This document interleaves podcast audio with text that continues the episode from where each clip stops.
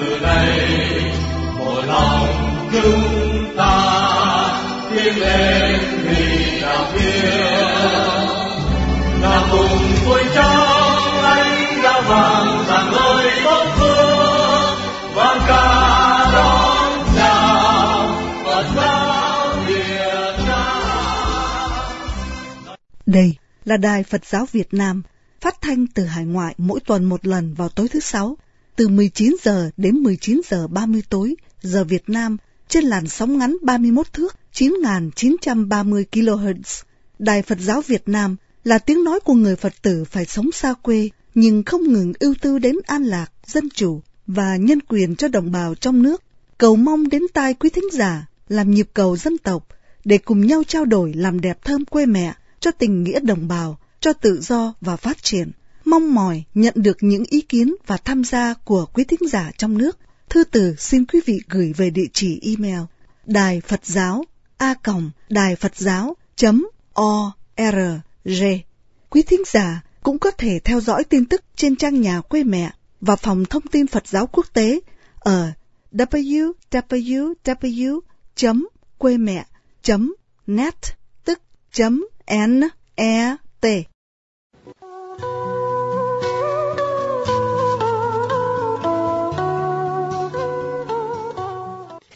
Đây là Đài Phật giáo Việt Nam phát thanh từ Paris. Ý Lan xin kính chào quý khán giả. Hôm nay thứ Sáu, ngày 11 tháng 5, dương lịch 2018, tức ngày 26 tháng 3, âm lịch Mậu Tuất. Tuần trước, quý thính giả đã nghe phần 2 chương trình đặc biệt về 30 tháng Tư đen đàn áp Giáo hội Phật giáo Việt Nam thống nhất với sự xác nhận cuộc đàn áp và thảm sát cố hòa thượng Thích Thiện Minh của Cộng sản qua tiếng nói của Đức Cố Đệ Tam Tăng Thấm Thích Đông Hậu.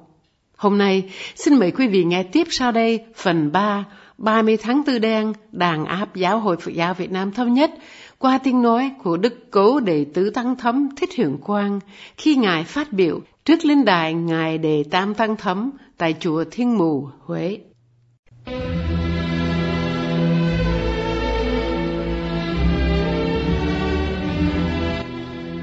43 năm trước, ngày 30 tháng 4 75, chiến xá Bắc Việt tiến vào Sài Gòn, cưỡng chiếm miền Nam, xiết hóa toàn thể dân tộc với gông cùng cộng sản, đưa đất nước vào cạnh hận thù, lý tán và điêu linh. Để kỷ niệm ngày tháng thương ấy, Đài Phật giáo Việt Nam xin mời quý thính giả nghe chương trình đặc biệt 30 tháng 4 và Giáo hội Phật giáo Việt Nam thống nhất.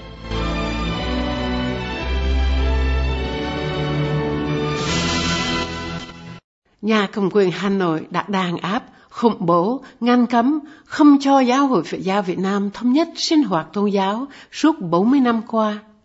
Nhưng Phật tử Việt Nam trong và ngoài nước luôn ghi tâm khắc cốt lời định nghĩa pháp lý lịch sử của Giáo hội Phật giáo Việt Nam thống nhất và chẳng bao giờ quên trên hành trình sống giáo lý cứu khổ của mình thông qua cuộc vận động cam go cho sự phục hồi quyền sinh hoạt pháp lý của đạo mình bởi lời Ngài Huyền Quang phát biểu năm 1992 trước lên đài Ngài Đệ Tam văn Thấm tại chùa Thiên Mụ Huế vẫn dõng dạc như bức chân lịch sử Phật giáo trên dải đất hình chữ S hơn 2.000 năm qua.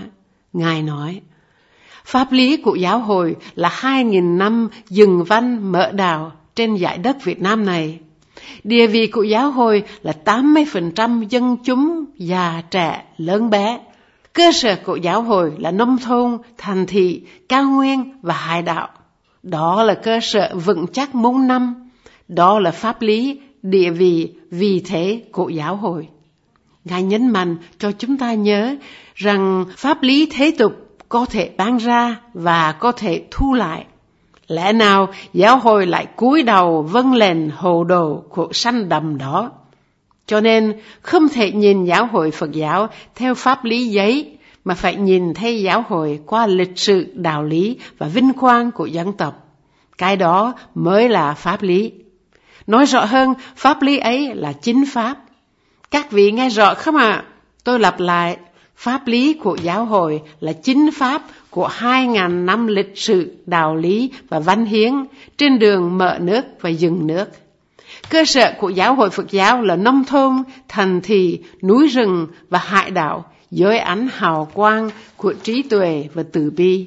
Địa vị của giáo hội Phật giáo là 80% dân chúng, già trẻ, lớn bé.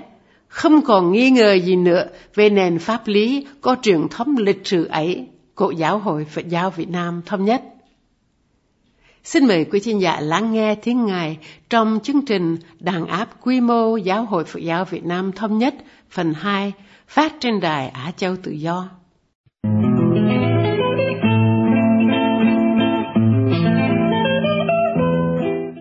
Thưa quý thính giả, trong chương trình phát thanh tối qua, quý vị đã nghe phần đầu bài viết của phóng viên Yển Lan về cuộc đàn áp quy mô của chính quyền Việt Nam đối với Giáo hội Phật giáo Việt Nam Thống nhất trong suốt 40 năm qua. Sau đây là phần 2 trong loạt bài này. Mời quý vị theo dõi. Giáo hội Phật giáo Việt Nam Thống nhất ký ức 40 năm cuộc đàn áp quy mô bài 2. Vài tháng sau, Giáo hội Phật giáo Nhà nước ra đời tại Hà Nội ngày 24 tháng 2 năm 82, Ủy ban Nhân dân thành phố Hồ Chí Minh ra quyết định trục xuất hai hòa thượng Thích Huyền Quang, Thích Quảng Đầu về quản chế tại quê quán Quảng Ngãi và Thái Bình, không qua sự xét xử của tòa án. Ngày 7 tháng 7 cùng năm, cưỡng chiếm chùa Ấn Quang là trụ sở của Giáo hội Phật giáo Việt Nam thấp nhất. Toàn bộ tư liệu, hồ sơ của Viện Khoa Đào bị đốt sạch trong 5 ngày mới hết. Năm 91, Đức Cố Đệ Tam Tăng Thấm Thích Đốn Hầu viên tịch tại chùa Linh Mù, Huế. Nhà nước muốn lợi dụng tăng lệ này tuyên truyền chính trị cho đảng. Nhưng di chúc ngài ngăn cấm không tổ chức rầm rộ, không được điếu văn, ca tùng vân vân. Nên 50 tăng ni tuyệt thực phản đối tại chùa Linh Mù. Có vì đòi tự thiêu, Ngài để lại khung giáo giáo hội và trao quyền cho hai hòa thượng Huyền Quang và Quảng Đầu tiếp tục lãnh đạo giáo hội Phật giáo Việt Nam thống nhất để phục hồi quyền pháp lý cho giáo hội. Mặc dù bị công an phong tỏa, cấm đoán, tài lệ tang, hòa thượng Thích Huyền Quang dõng dạc tuyên bố trước lên đài quyết tâm thực hiện di chúc giáo phó. Pháp lý là cái gì? Là những giấy tờ chỉ được viết ra cho một cái tổ chức tân lập. Còn giáo hội ta đã có mặt trên giải đất này hai nghìn năm rồi Kinh Lê Lý Trần đã chấp nhận Phật giáo. Pháp lý của giáo hội là hai nghìn năm truyền đạo trên giải đất Việt Nam này. Địa vị của giáo hội là 80% dân chúng và thành thị nông thôn hải đảo. Đó là cơ sở vững chắc, rộng rãi, muôn năm của giáo hội. Như vậy, pháp lý có thể cho ra và có thể thu lại. Và cho nên đừng đặt vấn đề pháp lý của thời đại mà phải đặt là lịch sử truyền đạo và sự chấp nhận của dân chúng còn Phật tử. Trước sự bùng dậy của khối Phật giáo đầu sau tăng lệ, tài liệu thuộc mật của Bộ Nội vụ viết ngày 18 tháng 8 năm 92 chỉ thị năm biện pháp đấu tranh chống khối Phật giáo thống nhất, đặc biệt là phân hóa cao hàng ngũ giáo sĩ, các đức chân tay với số cực đoan chống đối và thâm nhập đặc tình trong tăng tín đồ Phật giáo. Vì thực hiện và phổ biến di chúc Ngài Đông Hầu, chư Tăng Chùa Linh Mù bị đàn áp dữ dội, đưa tới cuộc biểu tình 40.000 Phật tử Huế xuống đường ngày 24 tháng 5 93, đòi hỏi nhân quyền và tự do tôn giáo.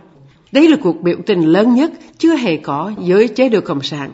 Tại hội nghị diễn biến hòa bình ở Hải Phòng ngày 26 tháng 6 cùng năm, tướng Đặng Vũ Hiệp đánh giá cuộc biểu tình của Phật tử Huế có nguy cơ mất nước sự kiện hy hữu xảy ra là ngày 2 tháng 4 2003, Thủ tướng Phan Văn Khải tiếp Hòa Thượng Thích Huyền Quang nhân dịp ngài ra Hà Nội giải phẫu khối u ở mặt, một thủ tướng tiếp một tù nhân. Thủ tướng xin Hòa Thượng hỷ xả cho trường đã qua vì cán bộ cấp địa phương làm sai. Nhiều nhà quan sát tưởng rằng vấn đề Phật giáo được lắng yên.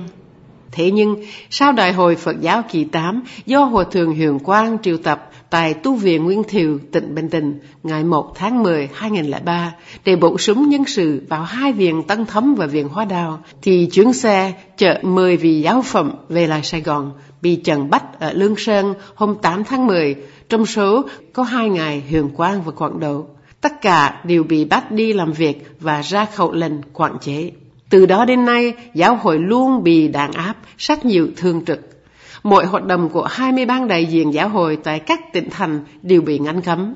Chủ giác minh của Hòa Thượng Thanh Quang ở Đà Nẵng bị phong tỏa thường trực, các đại lễ Phật đản, Vu Lan hay Tết bị ngăn cấm tổ chức. Thế nhưng, giáo hội không ngừng lên tiếng cho những vấn nạn xã hội hay đất nước.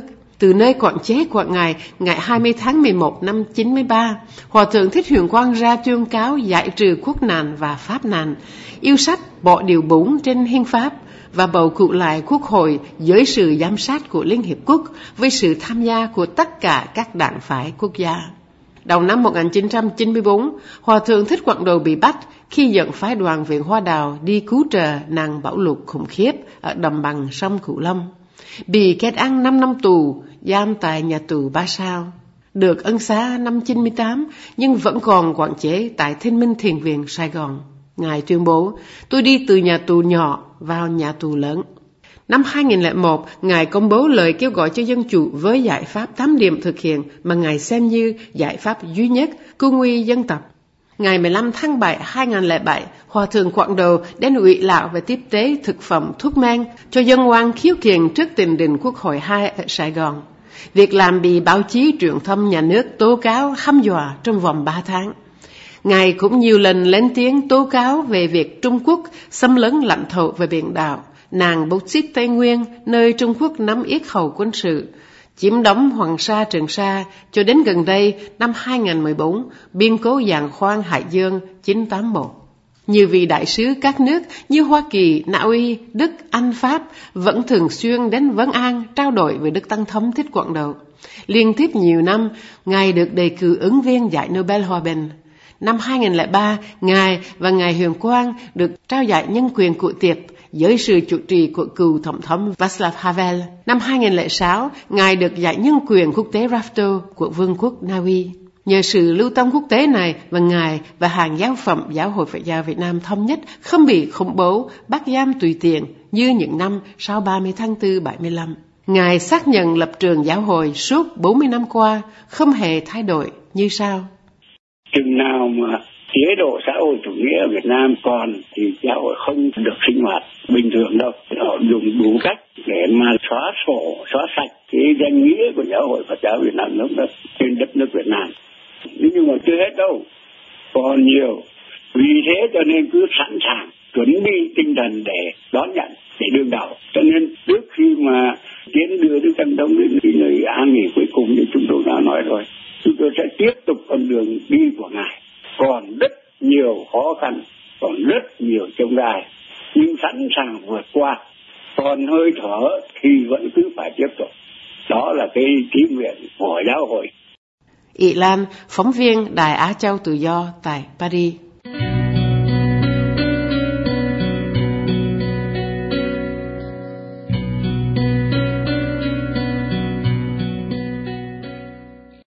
Tiếp theo chương trình, xin mời quý vị nghe Đài Á Châu Tự Do phỏng vấn Đức Đề Ngụ Tăng Thấm Thích Quảng Độ.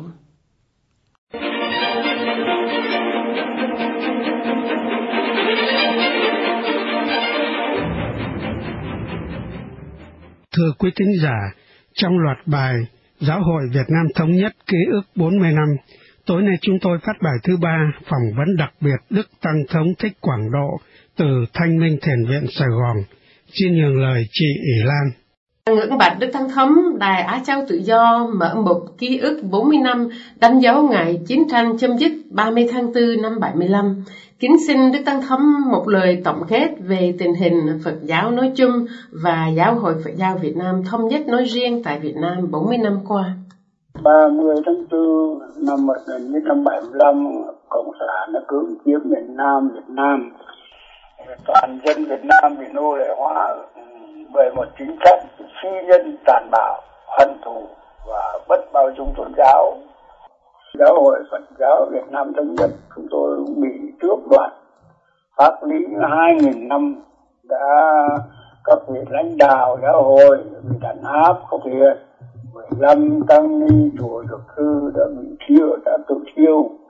Hòa thượng thiện minh bị đánh chết trong nhà tù.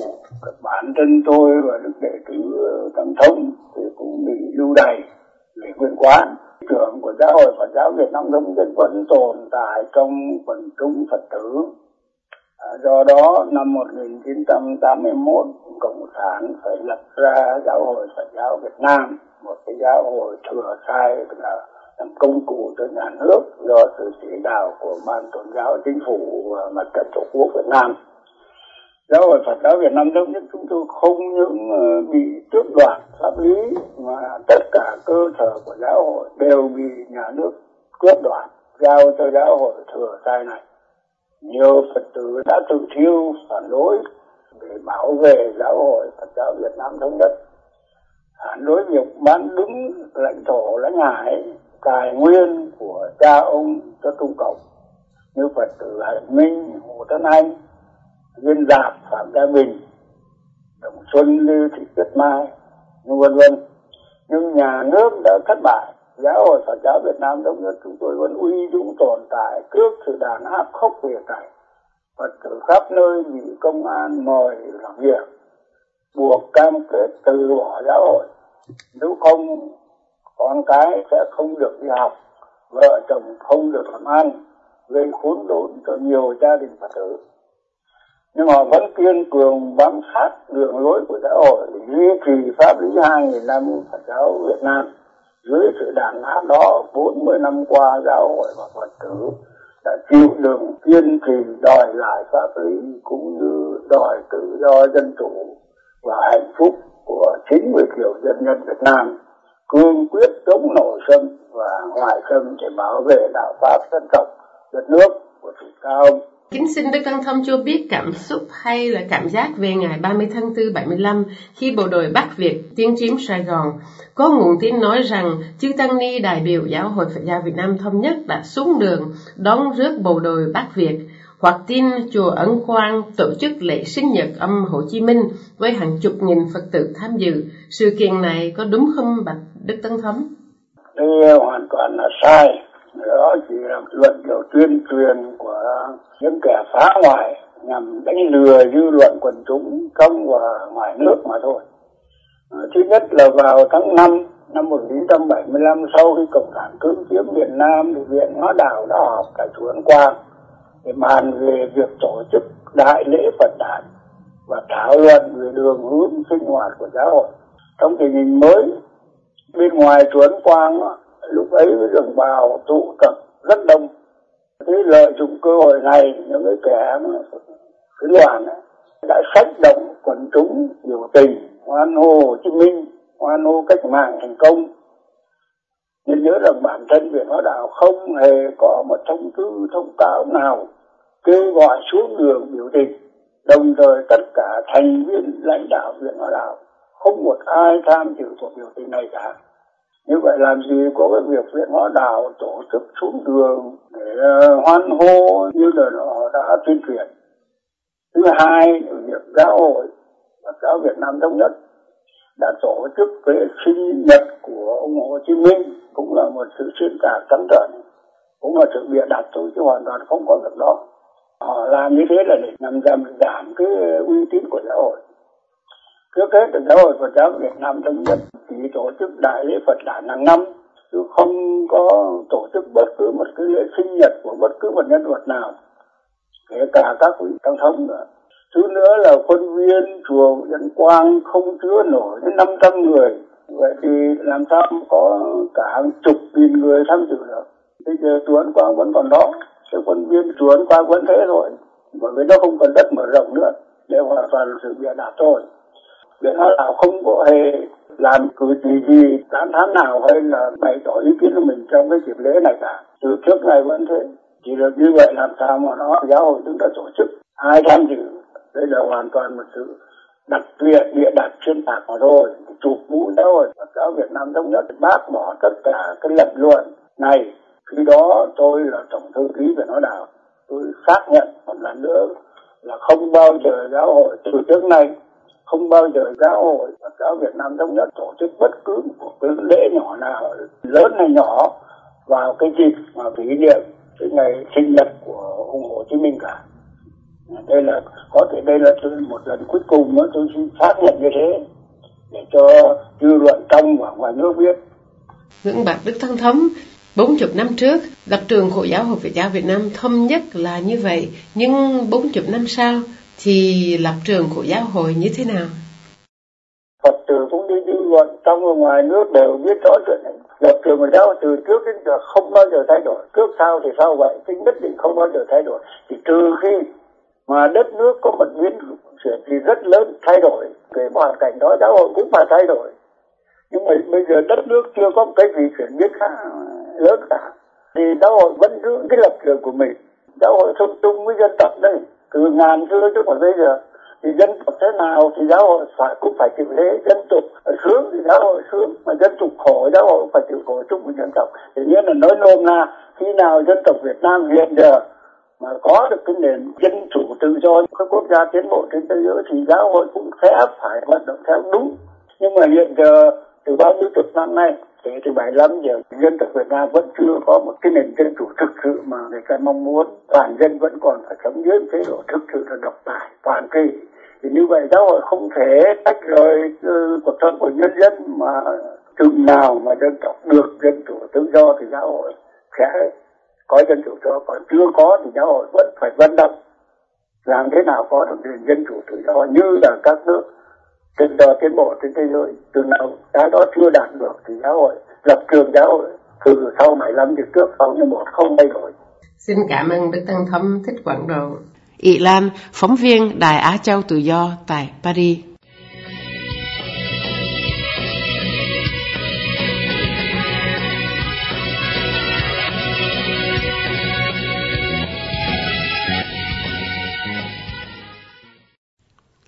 Chấm dứt chương trình, xin quý thính giả nghe bài của tác giả Võ Văn Ái viết cho đài BBC về cuộc đàn áp Giáo hội Phật giáo Việt Nam thống nhất dưới thời đại Cộng sản.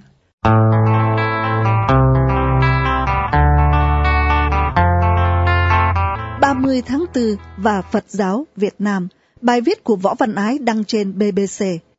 Cho đến hôm nay, đầu tôi vẫn còn vang dội đài hiệu của đài truyền hình Pháp TF1 thông báo tin tức bộ đội Bắc Việt từng bước tiến chiếm Sài Gòn. Lúc ấy tôi vừa trở lại Paris sau chuyến thuyết trình dài qua nhiều nước Âu Mỹ, trình bày quan điểm hòa bình của Giáo hội Phật giáo Việt Nam thống nhất. Là chi bộ hải ngoại của giáo hội, chúng tôi đại diện Viện Hóa Đạo ở nước ngoài để thông tin và bày tỏ lập trường của giáo hội trong cuộc chiến tranh huynh đệ thừa sai. Bắc Việt cưỡng chiếm miền Nam bằng quân sự là điều kinh sợ. Chúng tôi không thấy quy định bạo lực nào trong Hiệp định Paris năm 1973, một miền Nam trung lập với chính phủ ba thành phần và chủ trương hòa hợp, hòa giải dân tộc tan tành theo mây khói dưới xích chiến xa ủi sập dinh độc lập ở Sài Gòn.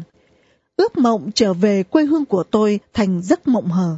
Khi tôi nghe tin tức trong nước dồn dập đưa ra những chuyện chẳng lành như chế độ tập trung cải tạo kinh tế mới từ tháng 8 đến tháng 9 năm 1975 trở đi, nhiều tượng Phật lộ thiên hay trong các chùa Việt ở các tỉnh Quảng Ngãi, Pleiku, Sóc Trăng, Phan Thiết vân vân đã bị đập phá.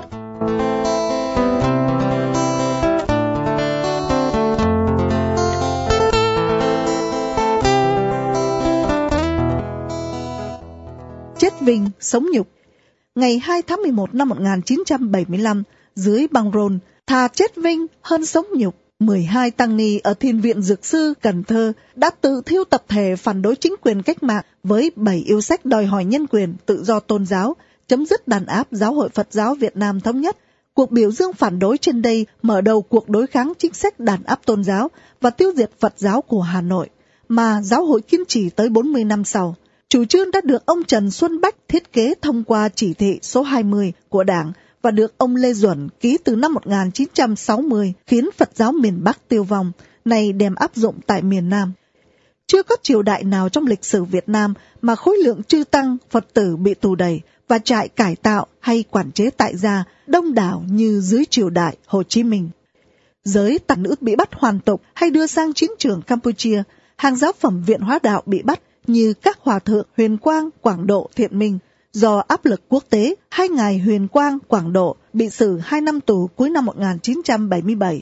Cố hòa thượng Thích Thiện Minh bị tra tấn đến chết ở trại thẩm vấn X4, đường Nguyễn Trãi, Sài Gòn.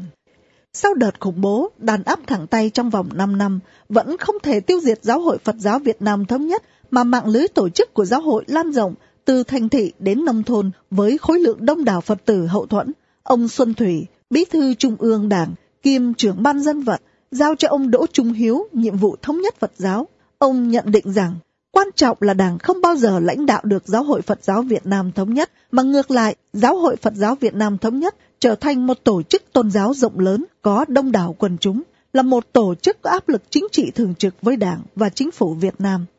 Đây là đầu mối cho Hội Phật giáo Việt Nam ra đời tại Chùa Quán Sứ, Hà Nội ngày 4 tháng 11 năm 1981 mà chủ yếu tập hợp các hội Phật giáo yêu nước của Đảng, chứ không là một giáo hội của Tăng Ni, Phật tử hình thành. Hội là công cụ chính trị cho Đảng, làm công tác tuyên truyền đối ngoại cho chế độ.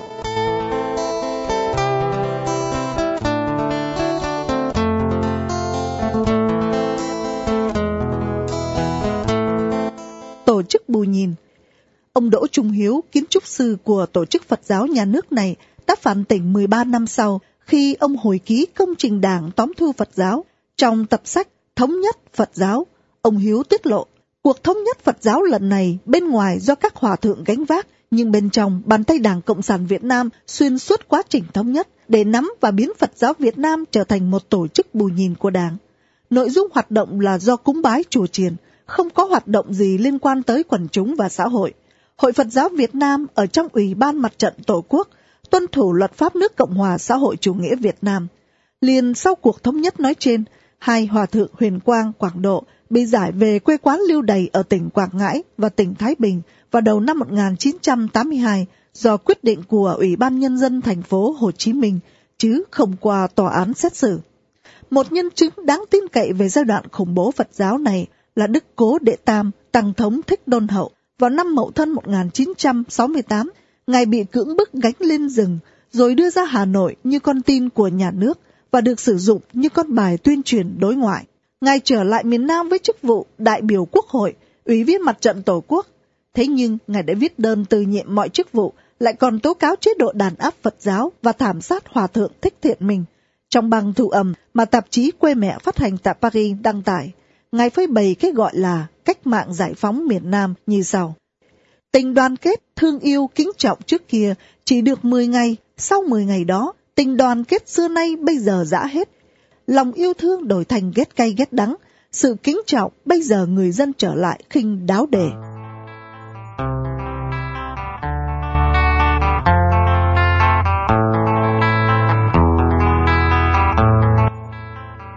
Lý do chống đối Lý do nào mà Phật tử Việt Nam chống đối nhà cầm quyền Cộng sản? Bản thông bạch của Hòa Thượng Huyền Quang phát hành năm 1994 cho biết, Phật giáo chúng ta đang trong cơn pháp nạn hài. Nhà nước Việt Nam đã đàn áp giáo hội Phật giáo Việt Nam thống nhất chúng ta kể từ sau ngày 30 tháng 4 năm 75. Chỉ vì lập trường của giáo hội không chấp nhận làm công cụ cho bất cứ một thế lực chính trị nào, và giáo hội chỉ yêu cầu để Phật giáo được sinh hoạt độc lập trong khuôn khổ tôn giáo và pháp luật, không muốn làm công cụ cho chế độ vì lịch sử 2.000 năm Phật giáo đạo Phật luôn đồng hành cùng dân tộc, vui buồn theo vật nước, sát cánh cùng nhân dân, chống xâm lăng, bảo vệ chủ quyền. Nhiều sư bà nữ tướng Phật tử đã tham gia với hai bà Trưng trong cuộc kháng chiến vệ quốc đầu tiên của nước ta, và nhiều bậc sư sãi thiền sư khác cũng đã đóng góp cho các triều đại Việt Nam trong các thời đại dựng nước và giữ nước. Cũng vì thế mà Đức Đương Kim đệ ngũ Tăng Thống Thích Quảng Độ sống trong cảnh quản chế vẫn không ngừng lên tiếng đưa ra giải pháp dân chủ hóa Việt Nam từ tháng 2 năm 2001 để cứu nguy tình thế. Ngài đã tố cáo nạn bô xít Tây Nguyên như tung đội thứ năm của Bắc Kinh, tố cáo sự xâm lấn biển đảo của Trung Quốc mà biến cố giàn khoan Hải Dương 981 xảy ra năm ngoái là một trong các minh chứng. Tiếp tục phát triển, hiện nay Giáo hội Phật giáo Việt Nam Thống Nhất chỉ tồn tại trong thực tế chứ nhà nước không công nhận. Tuy nhiên giáo hội vẫn tiếp tục cuộc vận động đòi hỏi phục hồi quyền sinh hoạt pháp lý và tranh đấu cho tự do tôn giáo, nhân quyền, dân chủ. Hiện giáo hội có 20 ban đại diện trong các tỉnh thành, nhưng mọi sinh hoạt văn hóa, giáo dục, tín ngưỡng đều bị sách nhiễu và cấm đoán. Vậy tương lai của giáo hội sẽ ra sao? Vẫn là tương lai của Phật giáo nói chung trên thế giới. Đạo Phật tiếp tục truyền thừa và phát huy rực rỡ, hiện đang phát triển mạnh tại các nước Âu Mỹ sau gần 3.000 năm khai đạo. Trong khi ấy, các chế độ gian áp, độc tài đến đâu cũng chỉ có một thời. Tương lai Phật giáo Việt Nam tùy thuộc một là Đảng Cộng sản chấp nhận tiến trình dân chủ hóa để hình thành thể chế dân chủ đa nguyên, hoặc một biến cố do nhân dân tự đứng lên thực hiện dân chủ. Người xưa nói, chờ thuyền là nước, lật thuyền cũng là nước, nước là nhân dân. Võ Văn Ái